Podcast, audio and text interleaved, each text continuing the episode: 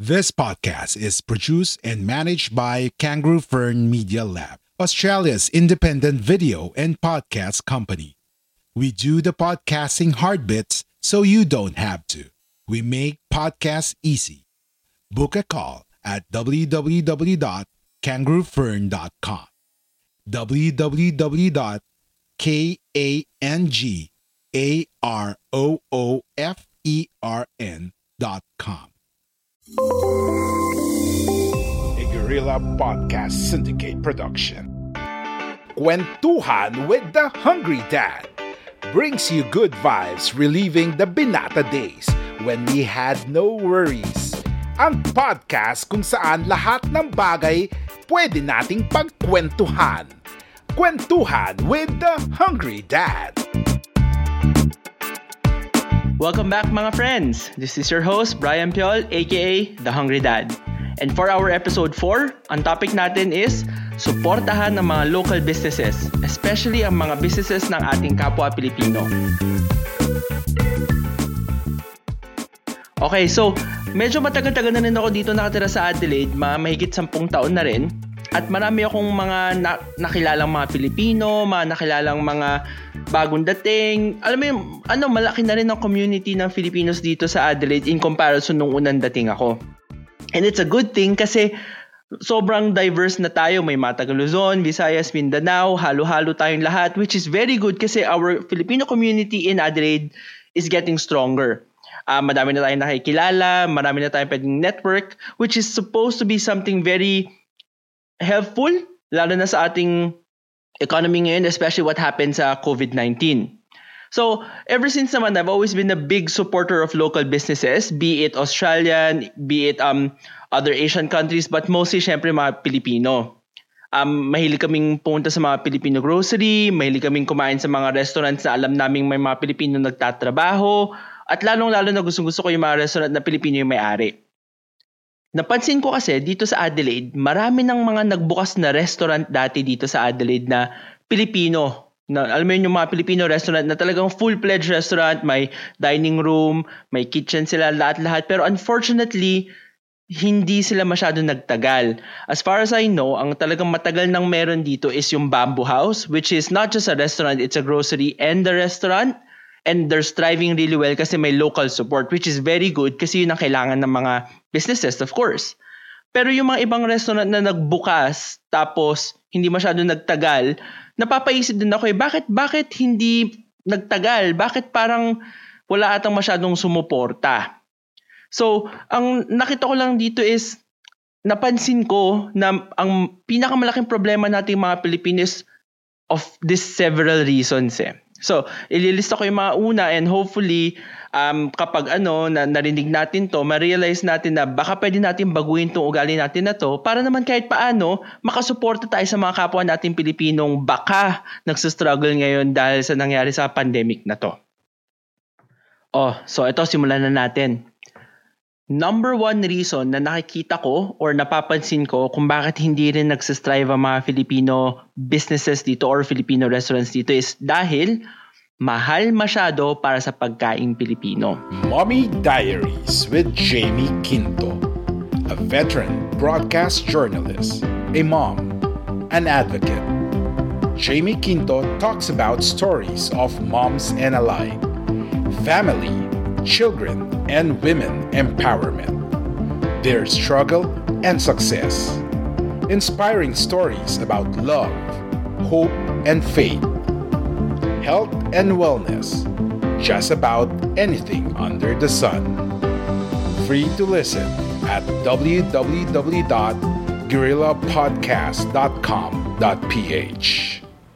So iniisip natin dahil porke pagkain Pilipino hindi siya dapat mahal, hindi dapat umaabot ng X amount of dollars kada serving. O kaya kapag ganitong klasing luto dapat ito lang yung amount. Kasi we assume na dahil pagkain Pilipino yan, kaya natin gawin lahat yan, bakit pa sila maniningil na mahal? Nakakalimutan ba natin mga friends na syempre may labor, tas may overhead pa sila, tas syempre may ingredients pa, tas yung oras nila, syempre kailangan a business is supposed to run on profit, 'di ba? Unless non for profit yung business na yun. Pero mostly yung mga restaurant at mga businesses na mga kapwa natin Pilipino is to actually have profit. Hindi man siguro yung sobra-sobrang 1,000 times profit, malamang konti lang ang pinapatong ng mga yan para sa pagkain nila na binibenta nila or sa mga products na binibenta nila, um, baka naman pwedeng tulungan na natin sila doon. Ang isa pang nakikita kong dahilan kung bakit hindi rin nagsasucceed ang mga businesses ng Pilipino dito, lalo na sa mga restaurant industries is, kung kaya natin lutuin yan, bakit ako magbabayad ng ibang tao? Eh ako na lang magluto.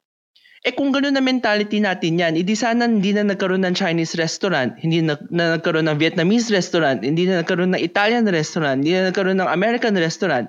Kasi pansinin nyo, ang dami-daming mga Vietnamese restaurants dito sa Adelaide at sino man nakikita mo kumakain doon sa loob, Vietnamese din. Kasi hindi ka naman papasok sa Vietnamese restaurant na yan kung walang Vietnamese sa loob. Kasi isipin mo kung puro hindi Vietnamese, let's say puro Australians, mga nandyan, eh magtataka ka, bakit Australians ang kumakain dyan, hindi yung mga talagang taga-Vietnam. Hindi ba nila gusto yung pagkain doon? O kaya yung mga Chinese food dyan na lang sa Chinatown sa Goodyear Street. Makikita mo laging punuan ng mga Chinese restaurant dyan. Halo-halo. May mga Australians, may mga Chinese, may mga Pilipino tayo. Pipila tayo doon, magbabayad tayo ng ano, fried rice, ng spare ribs, ng ano, ma, pinirito lang din ako ano-ano dyan, mga noodles nila dyan, eh kaya din naman natin lutuin yun. Eh bakit yun binabayaran natin? Tapos kahit magkano yan, sabihin mo, ah hindi, okay lang like yan. What you hear so kahit far, mahal yan kasi make sure you hindi never naman, miss a show hindi by naman local food yan, eh, Chinese food yan. This o kaya podcast Italian food yan, Vietnamese food yan. like you. Pero mentality Thank natin, mga support. Pilipino is kapag pagkain Pilipino, back to the show. ayoko magbayad ng mahal dyan. Ba't ko sila babayaran? Eh, kaya ko din naman magluto ng kare-kare sa bahay. Kaya ko magluto ng sinigang. Kaya ko magluto ng adobo. Maling mentality yan mga guys. Kailangan mong palitan yan kasi paano magsastrive ang mga kapwa nating Pilipino sa mga businesses nila kung ganyan tayo, kung hindi natin sila susuportahan. Wala tayong support sa kanila eh. Eh mga Vietnamese restaurants dyan, nagkalat na sila kung saan-saan. Mga Vietnamese ang kumakain kasi they support. Kahit naman nakaya nilang lutuin yung, isipin mo na lang yung pork chop lang na pinirito na yun, pwede naman nilang lutuin yun, tapos kakanin, di ba? Pero hindi.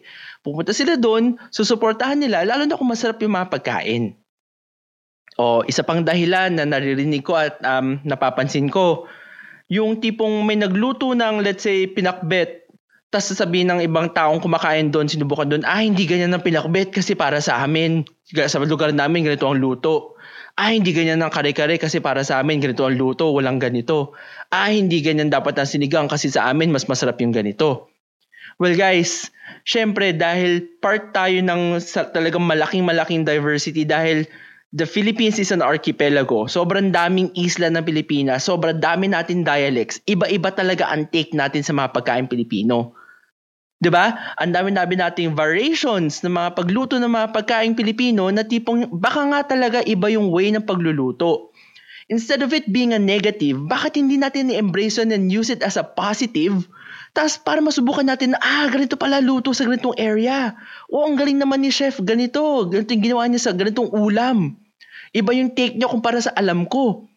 Kung gusto mo, maganda. Kung hindi mo gusto, then dahil kapwa Filipino community natin yan, you could always talk to them and give them feedback. Mahirap kasi yung tatanungin kayo ng mga kapwa niyong Pilipino na sa restaurant, Oh, sir, ma'am, kamusta naman ang pagkain? Nagustuhan niyo ba? Aminin nyo man o hindi, tayo mga Pilipino, titingin lang, ngingiti, ah, hindi, okay lang, okay lang, wala naman problema, okay naman yung pagkain. Pagkatalikod nila, sasabihin mo sa kasama mo, pero medyo matabang yung adobo nila, no? Pero walang lasa yung sinigang nila, no? Eh, ba't di mo sinabi sa kanila? Kasi good feedback din yon Kasi syempre, every businesses should know how to take criticism. And then if you give them that feedback, and then you come back again, and then you realize na binago nila yun based on what you've told them, isn't that a good feeling kasi you know that they're listening?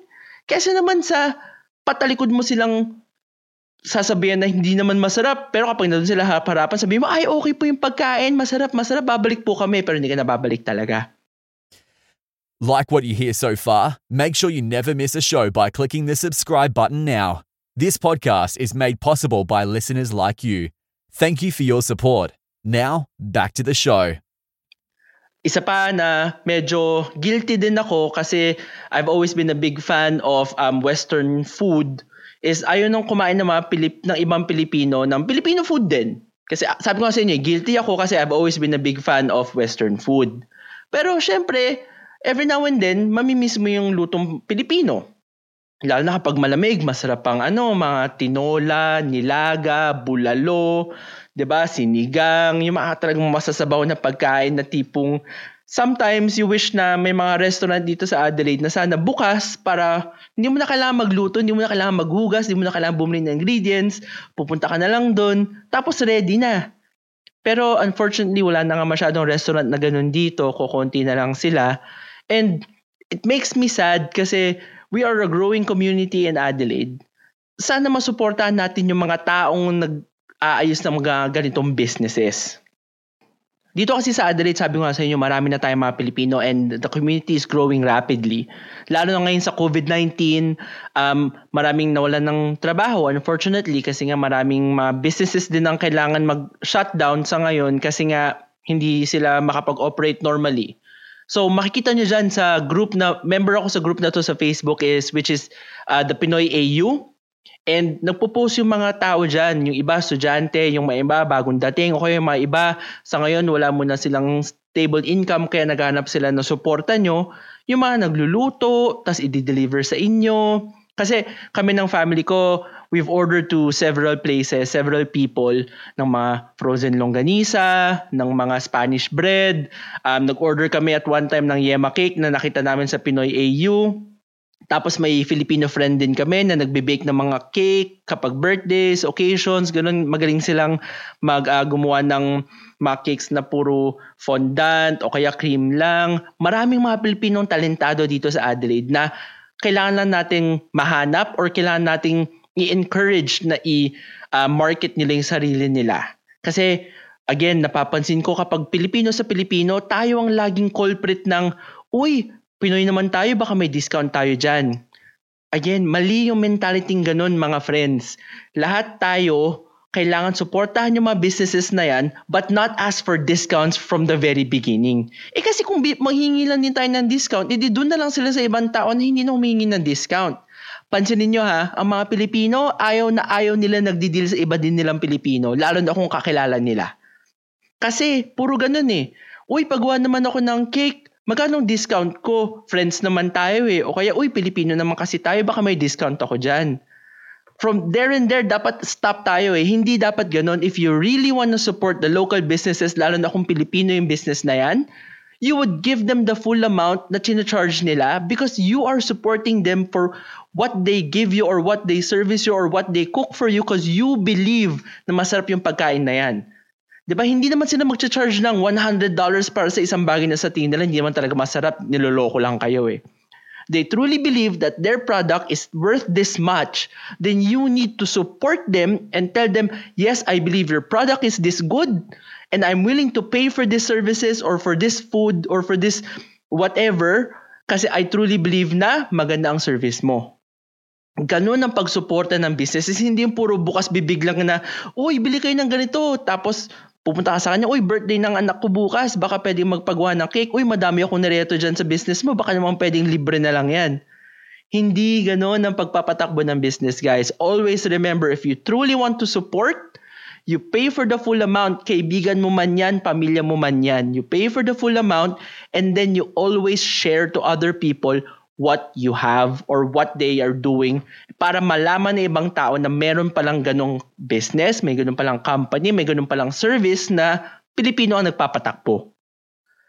So as I was saying nga, maraming ang local businesses dito sa ano sa Adelaide na Pilipino nagpapatakbo. Madaming catering businesses na makikita nyo diyan sa Pinoy AU na medyo nag ano nag um, nag-explode sila ngayon kasi nga ang daming nawalan ng work.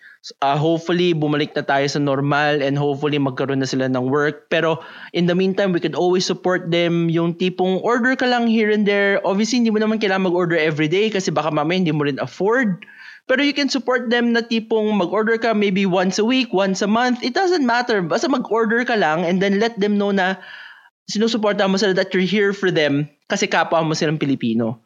May mga mekaniko din dito na mga Pilipino na pwede nyong tawagan kapag kailangan nyo na magpapaayos ng kotse o kaya kapag may kailangan ako itanong tungkol sa kotse.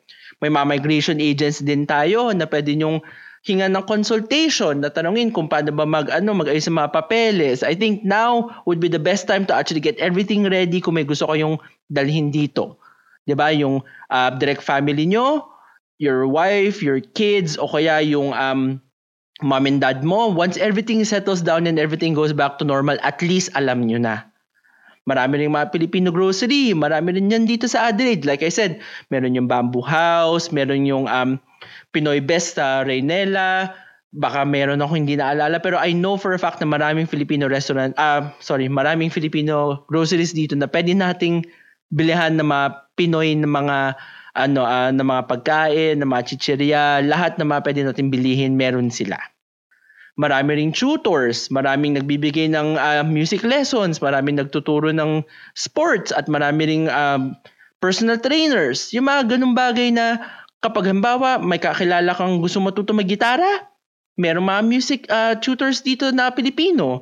Mga gustong matuto mag-basketball, mga gustong gumaling sa basketball, may mga nagbibigay ng sports lessons dyan, may mga coach. Mga nag-tutor kapag halimbawa nahirapan yung mga anak nyo sa klase, may mga Pilipino tayong pwede makatulong sa inyo. So, all I'm saying is marami tayong choices dito sa Adelaide na kailangan natin suportahan ang mga kapwa natin Pilipino. So, yun lang naman ang topic ko ngayon. Straightforward tayo, straight to the point, wala nang paligoy-ligoy. So, hopefully, sa mga tao nakikinig ng podcast ko, marinig nyo to at medyo maingganyo kayong tumulong sa mga kapwa nating Pilipino nagsastruggle ngayon or sa mga kapwa nating Pilipinong gusto magkaroon ng business dito sa Adelaide. It could be restaurants, it could be whatever. Pero we just need to learn na may mga bagay-bagay tayong kailangan baguhin sa Filipino mentality natin para actually matulungan sila. So kung gusto niyo malaman kung saan yung mga businesses na to na ano Filipino businesses.